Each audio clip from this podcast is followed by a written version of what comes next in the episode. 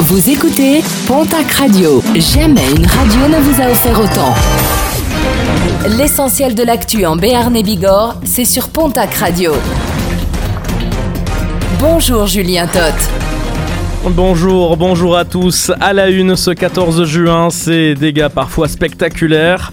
Dans la nuit de lundi à mardi, de violents orages et averses se sont abattus sur l'agglo-paloise, provoquant de nombreuses conséquences à plusieurs endroits de la capitale béarnaise.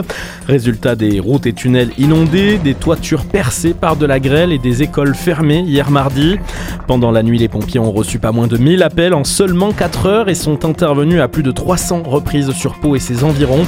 Un épisode qui n'est pas terminé puisque les orages ont localement repris hier après-midi et pourraient perdurer encore ce mercredi. Soyez donc vigilants.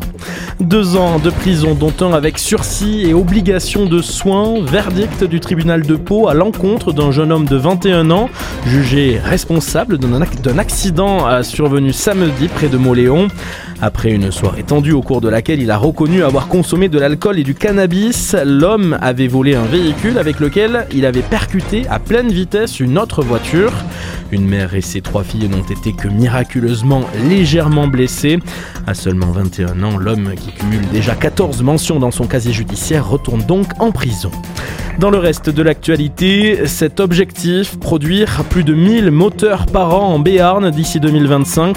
Alors que le marché de l'hélicoptère redécolle, cet objectif ambitieux a été fixé par Cédric Goubet, le nouveau président de Safran Helicopter Engines. L'entreprise qui compte environ 4200 salariés, dont 2500 à bord, envisage de recruter 450 personnes courant à 2023. Et puis la fête se prépare du côté de Asson. Ce week-end, le club de handball de Asson Sport fêtera son 60e anniversaire en présence de ses 300 licenciés et des supporters. Plusieurs tournois sportifs sont programmés ainsi qu'une course d'orientation et plusieurs animations.